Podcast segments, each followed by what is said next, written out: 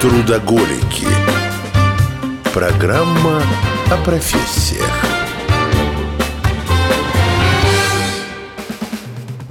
Семен Чайка. Евгений Ионкина. Трудоголики. На радиозвезда.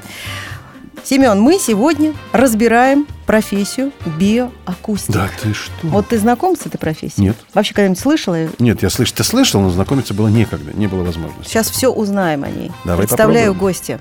У нас сегодня великолепная Ольга Сибирякова, биоакустик, кандидат биологических наук, научный сотрудник биологического факультета МГУ, доцент Высшей школы экономики. Оля, привет. Здравствуйте. Оля, ну, я от себя как мужчина скажу. Очаровательная девушка, совсем небольших лет, добившаяся за это время таких огромных успехов, имею в виду в научной деятельности. Биоакустика – это большой карьерный рост, я так понимаю. Это большие научные перспективы. Скорее, это призвание для души. Мы изучаем звуки животных, бегаем за животными, записываем их звуки, потом Все, прости, все звуки? Практически все, да. Спасибо. а мне Женя, понравилось, как- это твое. А мне понравилось, как Оля сказала, бегаем за животными. Мне тоже это показалось интересно. А Как можно да, мне, за собакой убеж- бегать? Как это? Вот для этого нужна хорошая физическая форма, чему мы посвящаем довольно много времени. Потому что действительно иногда приходится бегать за животными, лазить по бурелому для того, чтобы... По деревьям? По деревьям, да, иногда приходится лазить, например, от животных. Не всегда это работает, но тем не менее. И часто мы действительно ходим за какими-то зверями или за птицами и пытаемся записать их звуки. Причем это могут быть звуки совершенно разные. Допустим, иногда мы записываем какой-то определенный крик. Вот, скажем, мы, у нас была работа по гонным ревам благородного оленя, когда мы ходили и записывали именно те звуки, которые самцы издают в сезон размножения. Это когда он гонит. Да, когда они... это, это отсюда у нас в языке есть такая фраза. Да ты гонишь. Видимо, да, но вот какая-то она женщина, должна говорить, несправедливая. эта женщина должна говорить мужчине, который попытался к ней пристать. Да ты гонишь. Как Вот, олень. Скорее всего. Так давай послушаем, да. Конечно, мы слушаем. Да. И это, знаете, очень такое романтическое занятие, когда вы на заре с микрофоном и с, с рекордером, с записывающим устройством идете за оленем, практически тропой оленя. Вокруг вас только птицы и какие-то неведомые звери, и вы идете за ним следом и живете, по сути, его жизнью, то есть смотрите, как он живет, и пытаетесь записать звуки. Вообще это такая немножко больная тема. Записать нужное количество звуков всегда бывает очень сложно, потому что для того, чтобы сделать исследование, нам нужно определенное количество звуков. Мы не можем записать один гонный рев оленя, там одно скуление собаки и на этом сделать какую-то работу. Конечно, это невозможно. Нам А нужно сколько? ну, хотя бы 15-20 звуков от одного животного. И таких А если- животных а- а хотя если- бы 10. А если они одинаковые? Помните этот э, э, опоссум, как это зверька этого зовут, который орет? Знаменитый мем в интернете стоит. А! А! Вот это так вот. это сус, э, Суслик, сурок, сурок, сурок, Там сурок. Он да. реально Алан, так, он реально, Алан он реально так кричит? Или это монтаж? Ну, это с Аланом, это, конечно же, монтаж. Нет, но ну голос, вот именно звук голоса вот этого сурка, он такой? он все-таки немножко другой. Другой У них всё. такие немного другие они звуки, вот, по крайней мере, как мне кажется. Как у Семена. Я чуть не оглохла здесь, сидячи Ничего. рядом с тобой. Потерпи меня. Так вот, хорошо, ну записали Давай вы к эти- оленям вернемся. Подожди, я как говорю, 15 звуков оленя гонного. Вот записали Да. вы. И какие можно сделать выводы? Ну вот, э, можно я вернусь к тому, что вы сказали, что они одинаковые. Да. Они на самом деле нам могут казаться одинаковыми, но по факту таки таковыми не быть. И для этого у нас есть компьютерные программы. Благодаря компьютерам, кстати говоря, биоакустика сделала мощный рывок вперед, потому что теперь мы каждый звук можем визуализировать, посмотреть на него и буквально вот линеечкой компьютерной измерить его длительность, его там основную частоту, то, что мы считаем, э, субъективно воспринимаем как высоту голоса. И таким образом у нас будет набор каких-то определенных значений. И вот эти значения мы уже можем сравнить, и выяснится, что звуки-то не совсем одинаковые, оказывается, если вот так вот их четко промерить. А на наш слух они могут быть одними Хорошо, Оль, же вы выяснили, самыми. что они разные. И что? Дальше вы делаете ему заключение, что он что-то говорит? Как дальше-то происходит? Вот некоторые, конечно, о некоторых животных можно сказать, что у них зашифрована какая-то информация в их сигналах. Да, э, наверное, самый такой классический пример – это танец пчел, язык танца пчел, когда пчелы танцем показывают, где находится нектар.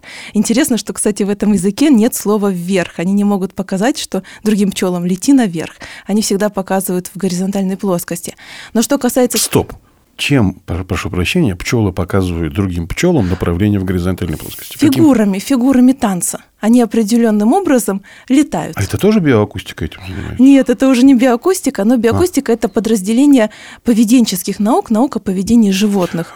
И мне очень интересно вообще все поведение. Хорошо, я поэтому вернусь к оленю. А подожди, а Оля не, не, не договорила про, про пчел. Не, не, не, пчелам- после Про пчел я уже Она договорила. она- кажется. Ты не заметила, она Про закончила муравьев уже. да. могу еще Через- сказать, подожди, у подожди, них Про, про- оленя. еще Вот у- интересно. у, него выясняется, что разные немножко звуки, да, получаются. Да, да. А не говорит ли это о том, что олень просто выбирает себе подругу? Вот, допустим, «А, это Маша, там, «А, это, это Валя, там, «А, это Катя. И он таким образом орет, типа, девки, ну давайте, А, то кто-нибудь. есть он зовет, что ли? Кто-нибудь ко мне, давайте уже, идите. И вот эти вот э, долгота звука, длина его, высота обозначает призыв к конкретному животному, к конкретной самке или нет? Вот хорошая гипотеза, но что касается оленей, то у них очень широкая аудитория. Они так кричат для больших групп, ну, как рок-музыкант на концерте, наверное. Он хочет покорить всех сразу и отогнать всех других самцов и покорить всех самок, какие только вот есть. Те, кто его слышат, они должны услышать и должны просто быть очарованы вот этими его невероятными звуками. Оленихи все ко мне, кричит он. На, на всех сразу. Нормальный человек. Вообще ну, в смысле, отлично. По-человечески ведет себя. Олень-то. Самец. Да. Мгм. Хотела бы, Оль, вернуться к, к приборам, которые вы использовали. Вы сказали рекордер, микрофон, Да. записывающий все. Это весь ваш арсенал. Да, по сути, да. Но для разных животных они немножко разные. Скажем, кто-то кричит в ультразвуке. Вот даже удивительно, собаки могут издавать звуки в ультразвуковом диапазоне. И это удивительно. У меня коллеги записывали щенков, и хозяева щенков им говорили, что вы записываете, они же молчат. Они на самом деле не молчат, они издают звуки, которые мы не слышим. И вот для таких животных, или тем более для летучих мышей, да, классический тоже пример, летучие мыши издают ультразвуки, разные виды грызунов, для них у нас ультразвуковой рекордер. Ну, по сути, тоже рекордер, но он просто у него более высокая чувствительность в другом диапазоне. Олечка, ну ладно, олень. Он, если что, забодать просто может. А медведь? А Страшно волк? же. А другой хищник? А рысь какая-нибудь? А за ним вы... Как бе- за ней-то Да, бегать? Да. О, насчет волков это просто мое любимое, потому что сейчас э, волки довольно пугливо относятся к человеку, э, вплоть до того, что когда человек приходит на нору к волку, они не, от- не защищают своих детенышей, они защищают детенышей от других хищников, но не от человека. И они очень боятся человека, потому что была жесткая очень травля, жуткая совершенно травля волков в течение всего 20 века. И вот эти волки из романов Джека Лондона, из повестей Джека Лондона, о которых мы все знаем, которые там загрызали людей пачками просто, их уже не существует. Практически нигде. Оля сейчас успокоила немножко. Увидеть волка в дикой природе, но это действительно нужно постараться. Вот многие мои коллеги, которые работают с волками, они буквально за ними действительно бегают, и иногда им удается, и то на фотоловушке увидеть волка. А что касается медведей, то, конечно, с ними гораздо проще встретиться. Вот, скажем, мы ездим на практику на Белое море со студентами, там их довольно много бывает, этих медведей. Каких бурых? Бурые, да, там бурые медведи. А с белыми медведями не общались? Самый страшный Я хищник. сама не общалась, да, и очень рада. Вы знаете, мы работали как-то раз на Дальнем Востоке, там же есть тигры, и на самом деле, э, казалось бы, все хотят увидеть тигра, но нет, мы совершенно не хотели увидеть тигра, нам было достаточно следов тигра. А, вот так вот. А как записывать звуки тигра тогда, если нет желания увидеть тигра? А для этого есть специальные приборы. Вот э, наверняка вы знаете о фотоловушках, которые Вот как они выглядят? Да, я слышала, но не знаю, как они выглядят. Это такая небольшая коробочка. И эта коробочка висит на дереве, их обычно маскируют, ну, чтобы никто в хозяйство не утащил, потому что, к сожалению, иногда они бывает, их утаскивают, вот не звери. И эта коробочка вешается на там, дерево или куда-то еще, и дальше она фиксирует просто движение. Если что-то идет мимо, то, соответственно, происходит, там, срабатывает механизм и фотографирует этот прибор, либо видео снимает. Вот есть, например, хороший такой очень фильм э, «Волк не воет, волк поет», он целиком снят по видео с фотоловушек. Что касается наших звуколовушек, они реагируют не на звук, э, что было бы как бы не очень хорошо, они бы записывали все подряд. Но их можно запрограммировать, и, скажем, мы пишем 5 минут в час. Вот, например, для того, чтобы отследить гонную активность э, оленей тех же, этого вполне достаточно. То есть в течение всех суток вот эта вот звуковая ловушка э, пишет 5 минут в час. И дальше мы просто смотрим все звуки, которые попадают на эту, на эту ловушку. И так она может провисеть там полтора месяца. Абсолютно потом? автономно, без нас. Снимается? А потом, да, конечно, мы Или едем за все-таки ней. уносится? Ну, Снимается и изучается. Снимается, там много тигров, там меньше людей Да, ходит. нам надо прерваться, пока ненадолго.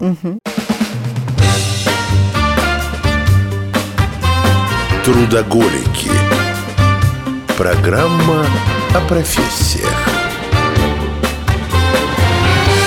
Мы вернулись. Да мы не уходили никуда. Мы сегодня разбираем профессию биоакустик. У нас в гостях Ольга Сибирякова, биоакустик, кандидат биологических наук. Да, пока так вот представлю, коротко, а потом уже большие титры. Э, Чуть позже, Конечно. Оль, вот вопрос назрел вдруг, может быть, неожиданный, но тем не менее. Как часто приходится бегать за животными? Я сейчас имею в виду, конечно, перспективу личной жизни, семейной жизни. Это же работа в полях, и ее много. Не так много, как хотелось бы на самом деле, потому что большая часть работы все-таки идет за компьютером именно здесь, в Москве. А, То есть мы довольно мало времени проводим в поле, но это обычно летний сезон или, скажем, осенью. Все зависит от того, какие нам конкретно звуки нужны. Если, скажем, это записи собак, то их можно записывать да, в течение года, просто ходить по там, разным людям, у кого есть квартире собаки. ходите. По, по квартире и записывать, да. Или какие-то лабораторные животные, там, грызуны, лягушки, их Я можно прошу прощения. записать. Ходить по домам и записывать. То есть надо прийти к кому-то и начать кусать собаку, ну, чтобы она какие-то звуки издавала. Как заставить собаку издавать звуки? Если вы пришли в гости, например, там, э, компании, ты пришла к кому-то из своих знакомых, сели ты с этим диктофоном, а эта собака как назло. Сидит, смотрит на тебя и молчит. И что делать? Да, бывают вот такие партизаны, и их нужно разговаривать. Но у нас была работа по скулениям. Просто в скулениях собак есть огромное количество нелинейных вокальных феноменов. Это такие интересные добавочные э, вещи к звукам. Ну, скажем, вот хороший пример.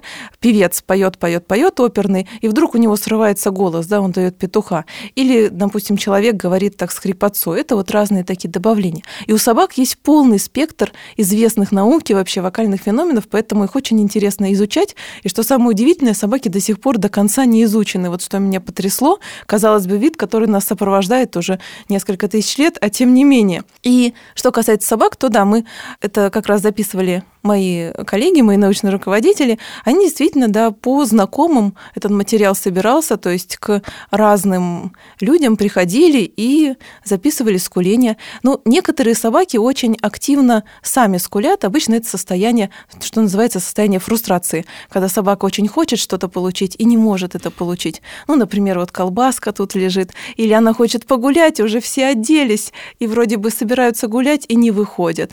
Вот. То есть в таких ситуациях... А вы делаете можно- это, вы такие выводы по именно изучив, как они скулят, что она хочет, не хочет, нравится это или не нравится. Вот именно по звукам делаете такие выводы. Как?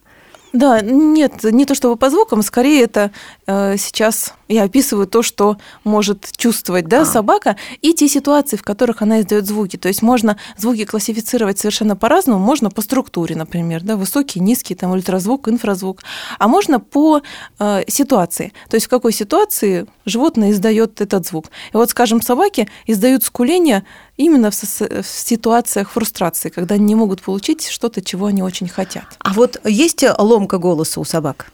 Голос ломается? У собак нету, но у некоторых животных есть. А у кого? В частности, Да. у журавлей есть. Вот это совершенно тоже удивительный факт, но у журавлей есть настоящая ломка голоса. Когда журавлята подрастают, а, где-то там, да, к 9 месяцам, они уже размера взрослого журавля, они продолжают кричать крики птенцовые. И, видимо, это помогает птенцам удерживать внимание родителей. Если они начнут кричать как взрослые, то родители скажут, ну идите сами, ищите себе еду, мы М-м. все, мы закончили с этим. А так они кричат птенцовые крики, и тем самым как бы стимулируют родителей продолжать их кормить. И сколько эта зараза может так птенцово кричать? Ну вот как раз до отлета и даже вроде как после отлета. Да, ну, у то есть ч- где-то до 9 У месяцев. человека лет 40 так могут быть. птенцовые крики издавать. Но журавли все-таки раньше выплескиваются в нормальную человеческую жизнь. Оля, а можно какой-то э, средний возраст э, вывести? Ну, я понимаю, что, например, у щенят у них детский голосок, детский голос, да, у взрослого, у взрослой особи уже взрослый. У человека понятно, когда у него переходит от детского голоса к взрослому, а у животных? А Какой всё- это период? Через год, через два? Все зависит от конкретного животного. Просто все же живут разную жизнь. Я разную понимаю. по Назовите тогда, жизни. да, вот самый, самый долгий период, у кого самый короткий. Так может быть. Хороший вопрос. Наверное, самый короткий будет у грызунов, потому что они, многие грызуны, особенно маленькие, какие-нибудь мыши, э, песчанки, они уже к двум примерно месяцем достигают зрелости половой. То есть они уже становятся взрослыми, и, соответственно, звуки у них тоже становятся взрослыми. Или, скажем, у землероек у них тоже вообще очень короткая жизнь, но есть подвох, потому что некоторые землеройки кричат детские крики, или наоборот, они кричат взрослые крики всю жизнь, потому что у них у взрослых и у детенышей не различаются звуки. Это совершенно Я такой понял. поразительный Когда факт. землеройке девочке не нравится кавалер, она кричит детскими, чтобы он не, не, не решился на то, что- на что он мог. Наоборот. Ах, зараза какая! У землероек очень высокий уровень агрессии. Они очень маленькие, им нужно постоянно есть. Если землеро- землеройка не поест в течение там, двух часов, двух-четырех часов, она может умереть от голода. У них очень быстрый мет- метаболизм, высокая скорость обмена веществ. И, э, видимо, поэтому, чтобы все успеть, они очень агрессивны. Они дерутся друг с другом, самцы дерутся с самками. И когда самец приходит к самке, ему вдруг нужна не ее территория, там, не ее еда, а нужно с ней спариться, он издает детские звуки, чтобы ее умиротворить. И тогда она как бы успокаивается, а вроде как детские звуки, да, ничего такого страшного. Вот шельмец Он не какой! представляет опасности. И у них происходит Слушайте, а у спаривание. людей так работает? Мудрые вообще. Мудрые животные. Не знаю, у людей, мне кажется, Интересно. Вот такая вот вокальная мимикрия. Слушайте, мы вот мы поговорили, ну, с собаками понятно. Ну, кошки, они в основном же молчат. А вот как их изучать? Сложно, сложно. Мне кажется, с изучать. кошками сложнее. Ну, у них тоже есть э, разные интересные моменты. Скажем, у них есть мурчание, можно издавать мурчание. А к тому же есть период, когда они очень много кричат. Это как раз мартовский период, мартовские коты. А, Вот. Кроме того, котята очень много издают звуков. И вот эти крики, которые обычно издают даже наши домашние взрослые кошки, постоянные мяуканье, это же, по сути, детские звуки, которыми они привлекают внимание хозяина. То есть у них остается вот до, ну, в течение всей жизни в репертуаре вокальном как раз-таки такие детские звуки, чтобы на хозяина как-то влиять. Кстати говоря, некоторые собаки, они тоже способны, можно сказать, играть, то есть издавать такие скуления, чтобы что-то получить, потому что это хорошо работает. То есть мы считаем обычно, что мы дрессируем животных, но очень часто они тоже дрессируют нас, они как-то выучиваются что-то делать, Еще как. что, чтобы получить что-то взамен. Вот у меня Йорк, ну, уже взросленький Йорк, 12 лет, ну, такой бодренький, слава богу. А зимой, когда холодно, гулять с ним не выходим. Он ходит на сал... Ну, э, пеленка, да, в в специальном месте лежит. Вот он, когда сходит, по-большому, он приходит в комнату, становится под тобой, внимательно смотрит. Он молчит, он внимательно смотрит в глаза. Я делаю движение к нему, он делает движение в сторону пеленки и смотрит, иду я за ним или нет. Я начинаю двигаться, и он меня приводит туда, показывает, дескать, я сделал. Убери. Ну, какой молодец. Молча. Он вообще не открывает пасть свою в этом смысле. Вот так. Он Но дрессирует семью. Главное, что это работает. еще как. Его поведение. Еще как работает.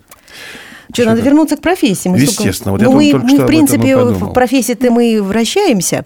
Биоакустика. На каком факультете изучается? Куда поступается? И, в общем, И, и кем поступает? и кем поступается, да. поступает со школьниками. Вот как раз у нас скоро будет день открытых дверей э, на биологическом факультете. Биологический факультет МГУ, кафедра зоологии позвоночных. Э, У нас есть лаборатория поведения животных. И вот одно из направлений изучения поведения животных – это как раз-таки биоакустика. То есть это, на- еще раз, э, на биологический факультет ты поступаешь, а дальше Да. выбираешь себе специализацию.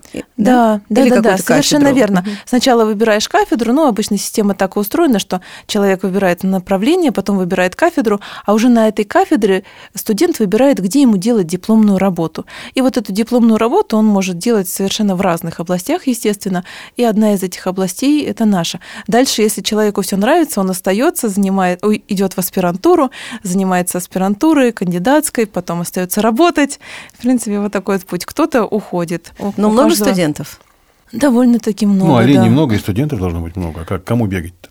Конечно, да. Ну, не так, чтобы много сейчас бегает людей за оленями. Я но- думаю, что фотоловушки здесь помогают. Да сейчас много помогает чего. Техника-то развелась сейчас, на самом деле. Да, Компьютеры, не обязательно самостоятельно фотоловушки, видеоловушки. Ваша профессия вообще, в принципе, останется еще в полях-то?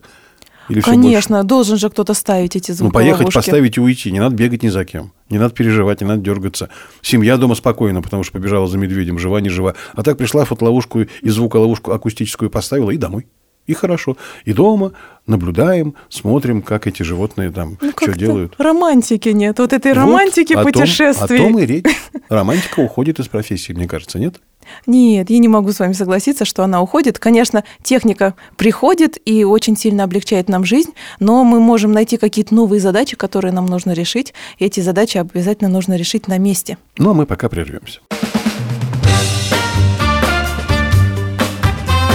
Трудоголики. Программа о профессиях. Мы сегодня разбираем профессию биоакустик. У Верно. нас в гостях Ольга Сибирякова, биоакустик. Молодец. Оля, мы разобрались, с помощью каких вы приборов изучаете э, животных, как получить такую профессию. Теперь у меня вопрос. Многие животные стадные. Ну, то есть не живут не по отдельности, а в парах, например. Вот они... Нет, парные – это парные, стадные – это Стадные, стадные. да, ты, не, разные. ты не путай семью и шведскую семью. Все-таки разные вещи. Они э, как разговаривают друг с другом? То есть мо- можно ли отличить вот разговор э, в семье животных и разговор их, например, Вне семьи. вне семьи? Да, да. Вы знаете, вы практически говорите о теме моей диссертации. Во время диссертационного исследования я изучала звуки разных копытных, как раз-таки живущих более семейными группками, ме- меньшими группками и большими группками. Вот у нас были олени, которые при размножении обычно занимают там определенную территорию, и когда самка рожает детеныша, она его оставляет на первое время где-то его прячет. И у оленей обычно как раз вот этот олененок Бэмби, у него же пятнистая шкурка, его абсолютно не видно в траве. Удивительно, но даже если трава совсем маленькая, то вот этого огромного олененка сложно заметить. Олененок там лежит несколько дней, к нему приходит мама, его кормит и уходит, чтобы хищников не привести. А есть другая стратегия размножения, как у антилопы сайгака. Это такая чудесная антилопа, которая живет вот у нас в Калмыкии и живет в Казахстане. У них есть хоботоподобный нос, практически маленький хобот, как у слона, и живут они огромными группами. И они приходят в определенное место, и там рожают синхронно. Причем сотни тысяч сайгаков, ну, сайгачих, да, получается, рожает одновременно. Один-два дня Вот они это ор стоит. все родили, да, потом они поднимаются все и уходят. Защита от хищника очень А- а- хорошая. а- а дети? А дети, да. Вместе с детьми. А. Конечно же, дети могут бегать уже вот на вторые сутки после рождения. Он бегает так, что его сложно догнать. И поэтому, представляете, они бегут огромными, огромной толпой, дети бегут там по 20, по 30 штук вместе, кто-то теряется, кто-то орет. И, конечно же, в таком случае им нужно, чтобы звуки были очень высоко индивидуализированы, чтобы можно было определить звук каждого животного индивидуально. А вот у оленей такой необходимости нет, потому что самка может запомнить место, может запомнить запах своего детеныша. У них все так более спокойно. А если у него насморк и плохая память? Тогда они не выживут, к сожалению. Вот что касается оленей, им очень важен именно есть запах. Тяжело. То есть у каждого вида, э, вида, правильно, или там, не знаю, Да, животных, а, есть свои особенности. Они общаются на языке со своими родными по-особенному, либо они никак. То есть они как со всеми, так и с родными. То есть у них нету такой вот разницы. Я коряво сейчас сформулировала, да? Ну, Да, я и думаю, сказать тебе об этом или сама? Ну, Я, я, вот- я, Ну, вы поняли, да? поняла, конечно. Тут, не знаю, наверное, можно упомянуть о касатках, о э, дельфинах, что а как вы они за общаются. касатками бегаете? За касатками я не бегаю, к сожалению. М. То за ним плавать надо. Я вот сейчас тренируюсь как раз плавать. Так, так. И, возможно, мне поможет плавать за ними. А, Просто у касаток как раз-таки это одни из немногих млекопитающих, у кого звуки выучиваются. Просто обычно у тех же оленей или у собак, вот рождается собака, и у нее есть определенный набор звуков, э, или у оленя определенный набор звуков, и они их издают в каких-то со своих эмоциональных состояниях. У человека тоже есть такие звуки невыученные, например, крик боли или наоборот крик радости какой-нибудь, а, о, это все вот какие-то невыученные звуки. Но у нас есть и выученные звуки, это вот наши слова, наша человеческая речь.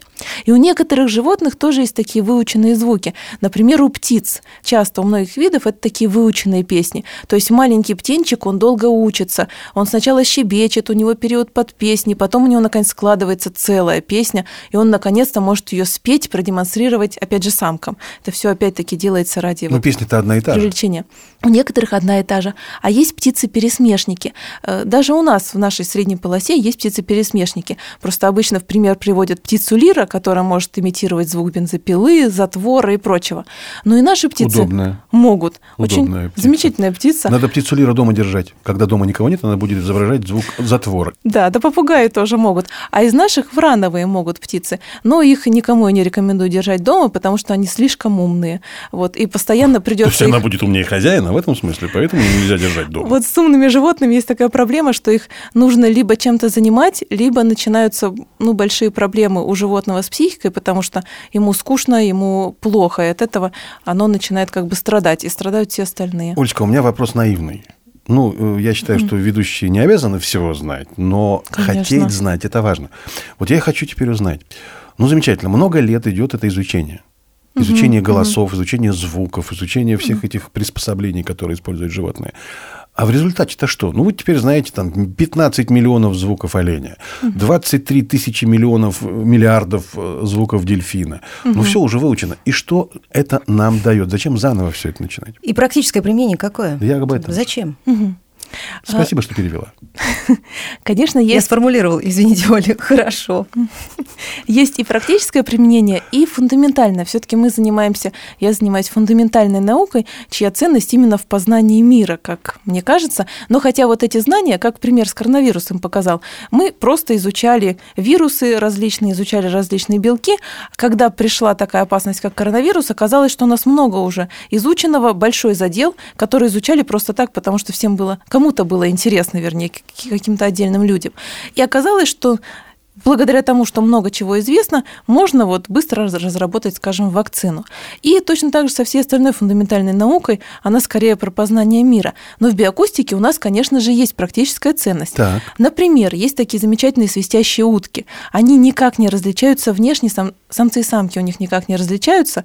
И в зоопарках это может быть проблемой, потому что, представьте, вы са- посадили группу уток, ждете, когда у них будут птенцы, а у них никаких птенцов нет, и вы гадаете, а что ж такое, почему у них нет птенцов? Оказывается, это все сплошь самцы или все сплошь самки. И обследование там, их для того, чтобы понять, какой у них пол, это довольно сложный такой муторный процесс. Но оказалось, они по звукам идеально различаются. У них нет никакого перекрытия. Самцов от самок можно отличить на раз-два, просто их записав. А есть еще большой сейчас пласт работ идет по благополучию животных в неволе и по благополучию животных на ферме. Мне вот, например, очень нравится, что есть такие работы, потому что раньше как-то вообще люди особо не задумывались, а как себя животные чувствуют на фермах или в зоопарках. А сейчас много очень работ на эту тему. И один из способов определения благополучия животного – это запись его звуков. Вот, например, большая свиноферма, там много-много свиней, а они издают какие-то звуки, да, вот эти свои визги. Хрюканье, визги, издают, издают. Как по этому хрюку не можно что-то понять? И есть система, которая отслеживает их звуки. И вдруг в какой-то момент какая-то из свиней издает очень громкий звук, или там, скажем, очень с другой основной частотой, да, другой высоты. Обычно у нас при повышении вот именно уровня эмоционального возбуждения, при каком-то там стрессе повышается основная частота, мы начинаем говорить все выше и выше. И вот такая система может отследить, о, вот в таком-то отсеке у нас у свиньи что-то произошло, нужно отправить туда человека и посмотреть, что случилось с этой вот свиньей. Грубо говоря, свинья эмоционирует таким образом. Ну, укололась, пока ела. Ну да, Да. укололась, завизжала, и этот звук, он отличается от всех остальных. Служащий, Как а свинья интересно. нормально, что, сидит Уже дальше. все нормально. Уже всё А нормально. может быть, и ненормально. А вдруг ненормально? Вдруг она там упала и Не, ногу ну, Я сломала. понимаю, ну, у людей же точно Да. так же. Если кто-то закричал, так, наверное, какие-то проблемы. Надо идти спасать. Да. А зачем здесь биоакустика нужна? Ну, заорал свинья и заорала. А проблема в том, если... Если бы, я прошу прощения, если бы по крику было понятно, что она «а», это она укололась, это она покакать не может, «а», это- ну, то есть тогда можно было бы сразу понимать, какие проблемы у Над животного. этим ведутся работы. Понятно. Ну, то есть биоакустику э, применяют уже фермеры, используют как-то. Я бы не сказала, что как-то Нет, пока используют. пока не но используют, вот, ясно. Такой э, печалью сказала разработки. биоакустик Ольга. Разработки идут. Оль, вы затронули птиц. Э, У птиц дуэта птицы образуют, задам так. Да, э, то есть по-разному, конечно же, по-разному птицы издают звуки, то есть э, это может быть одиночная песня. Вот, скажем, большие синицы, они поют с конца января, с начала февраля. Них такая ту-ту, ту-ту песенка. Очень простая, но они вот э, уже занимают свою территорию. А есть птицы... А, это они тем самым занимают свою территорию. Мне хочется Да. понять, что они тем самым хотят Да, нам да, сказать-то. То есть все песни Ну или другим. певчих воробьиных птиц, вот этих маленьких поющих птичек, вроде соловьев, там, славок и прочих, они э, все вообще их звуки можно поделить на две группы. Позывки, которые они издают, скажем, при виде хищника, даже при виде человека, вот на человека издают такие позывки. Скажем, есть такая очень распространенная у нас птица, зяблик, и она издает позывку «рюм», «рюм», Ну, это выпечка. Это значит... это рюмение, да, зяблик рюмит к дождю, есть вот такая К воде. присказка. К воде, да. Мгм. Это что, это говорит, что человек приближается? Либо человек, либо какой-то Опасность какая-то. либо какая-то опасность, либо, может быть, ему просто грустно, возможно, перед дождем им очень грустно. Ну, короче, он все время они, делает рюм. они очень меланхолично либо это ему делают на грустно, самом деле. либо, так, либо, рюм. либо опасно. Так, хорошо. Мгм. А есть песни птиц, которые обычно издаются весной и обычно издаются самцами, хотя это не абсолютное правило, иногда и самки поют. Да Но обычно такое? Нигде нет. а- нигде нет абсолюта, да, Абсолютно, вот всегда да. такая проблема. Разве что у свистящих уток абсолютно точно все различается между самцами и самками. Но что касается Я боюсь, что, прошу прощения, я боюсь, что со временем это тоже может отойти, потому что какой-нибудь самец, у которого не совсем правильная ориентация, научится пищать как самка, и хана. Вот у турухтанов есть такие самцы с неправильной ориентацией. А И у турухтан, них тоже? турухтан это кто? А это такой кулик, такая небольшая птица. Вот, возможно, вы слышали о вальшнепах. В Да. русской литературе очень Вальшнеп, популярны да. вальшнепы, там думаю, бекасы. вальшнеп. Вальшнеп, да? Вальшнеп. Вальшнеп, вальшнеп, Мгм. в Ну, как принципе, и правильно? так, и, так, и так, Мгм. можно, да. И э, есть как бы его родственник к той же группе относится птица турухтан. Они очень Даже красивые. название неприятное какое. А птицы сами очень красивые. У них такой великолепный воротник из перьев, ушки вот такие вот красивые. Они безумно красивые, и самое главное, они все не похожи друг на друга. Нет двух одинаковых турухтанов, как говорят орнитологи. В одном охотничьем обществе есть даже премия, что если человек принесет двух одинаковых турухтанов, ему дадут какую-то огромную, сейчас уже астрономическую, кажется, сумму денег, потому что там все прибавляют и прибавляют эту сумму. Но так никто и не добыл двух одинаковых турухтанов, их не существует. Но самое интересное, что у них происходит с размножением. У них самцы устраивают такие как бы потешные бои. Они кланяются друг перед другом, распушают свой воротничок, вот этот красивый, и всячески друг на друга наступают, но не дерутся. Есть такие красивые, яркие, большие самцы, а есть самочки, они примерно в полтора раза меньше, и они серенькие, невзрачные, ну, им высиживать потом яйца, им ни к чему вот эта красота. И некоторое время назад были замечены такие, вроде как самки, но они размером с самцов, такие гигантские вот Гигантские женщины. женщины, да. Гигантские женщины, какой-то бледной расцветки самочи откровенно. Турухтанихи какие-то. Турухтанихи, да, богатырши. Вот. И непонятно было, что такое происходит с турухтанами, почему. Оказалось, что это вовсе не самки, когда их проверили. Оказалось, это самцы, которые вот таким вот образом маскируются. Они, чтобы не вступать в конфликт с вот этими яркими самцами, доминантными, по сути, да, какими-то альфа-самцами, они выглядят как самки, они делают все как самки, они даже позволяют спариваться с собой другим Вот, самцам. Я и хотел сказать. А потом под шумок, пока никто вот из этих больших и красивых не видит, они дальше идут спариваться с самками. Вот такая вот стратегия Обалдеть. у некоторых птиц. Так кто дуэтами-то поет? А, да, Турухтан. нет, турхтаны не поют, они так издают какие-то звуки, но не очень внятные у них про другое совершенно. А дуэтами поют э, большие парные виды, которые образуют как раз пары, например, журавли. У журавлей очень красивые дуэты. Вообще, когда журавль ухаживает за своей подругой, это всегда очень красиво выглядит, потому что он подпрыгивает, делает что-то вроде антраша, то есть он подпрыгивает и в бок так ножками. Хлоп-хлоп. Вот. Потом там крыльями красиво распушает. А еще у них настоящие дуэты. И смысл дуэта в том, чтобы э, вот именно синхронизироваться друг с другом. То есть есть дуэты визуальные, там у некоторых поганок такие водные птицы, когда они они должны делать движение вместе, синхронно. Сначала одна птица делает, потом другая. Почему должны? Зачем? Потом вместе. Ну, Чем более они синхронизированы, тем лучше сложилась пара. Ух Если ты. они как бы читают мысли друг друга и могут сделать движение одновременно, то значит у них сложилась пара. А если не сходится пара, то вот, ну, не прошли ни проверку на прочность, все, никакой пары нет. То есть вот такая проверка на прочность в паре получается. И у некоторых есть вокальные дуэты, там у тех же журавлей, когда они попеременно кричат, то один, то другой, то один, то другой. И вот таким вот образом как бы вместе Интересная профессия, Ольги. я тебе Великолепная, как же интересно. Я заслушалась. скажу.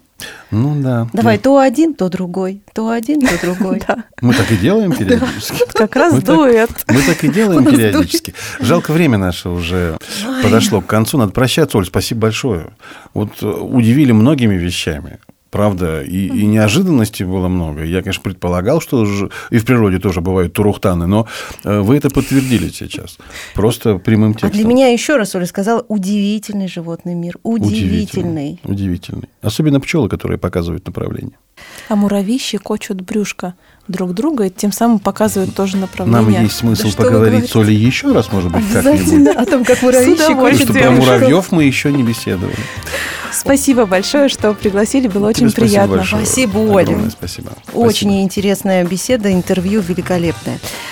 О, у нас в гостях сегодня была Ольга Сибирякова, биоакустик, кандидат биологических наук, научный сотрудник биологического факультета МГУ, доцент Высшей школы экономики. Если кто-то не услышал нашу программу в эфире, можете ее обязательно послушать на нашей странице ВКонтакте и на платформах, подкастах Ну, уже Трудоголики, Радиозвезда. Замечательно, все сказал. Да, Спасибо большое, Оля. спасибо, Оля. До. Спасибо. Пока-пока. Большое спасибо.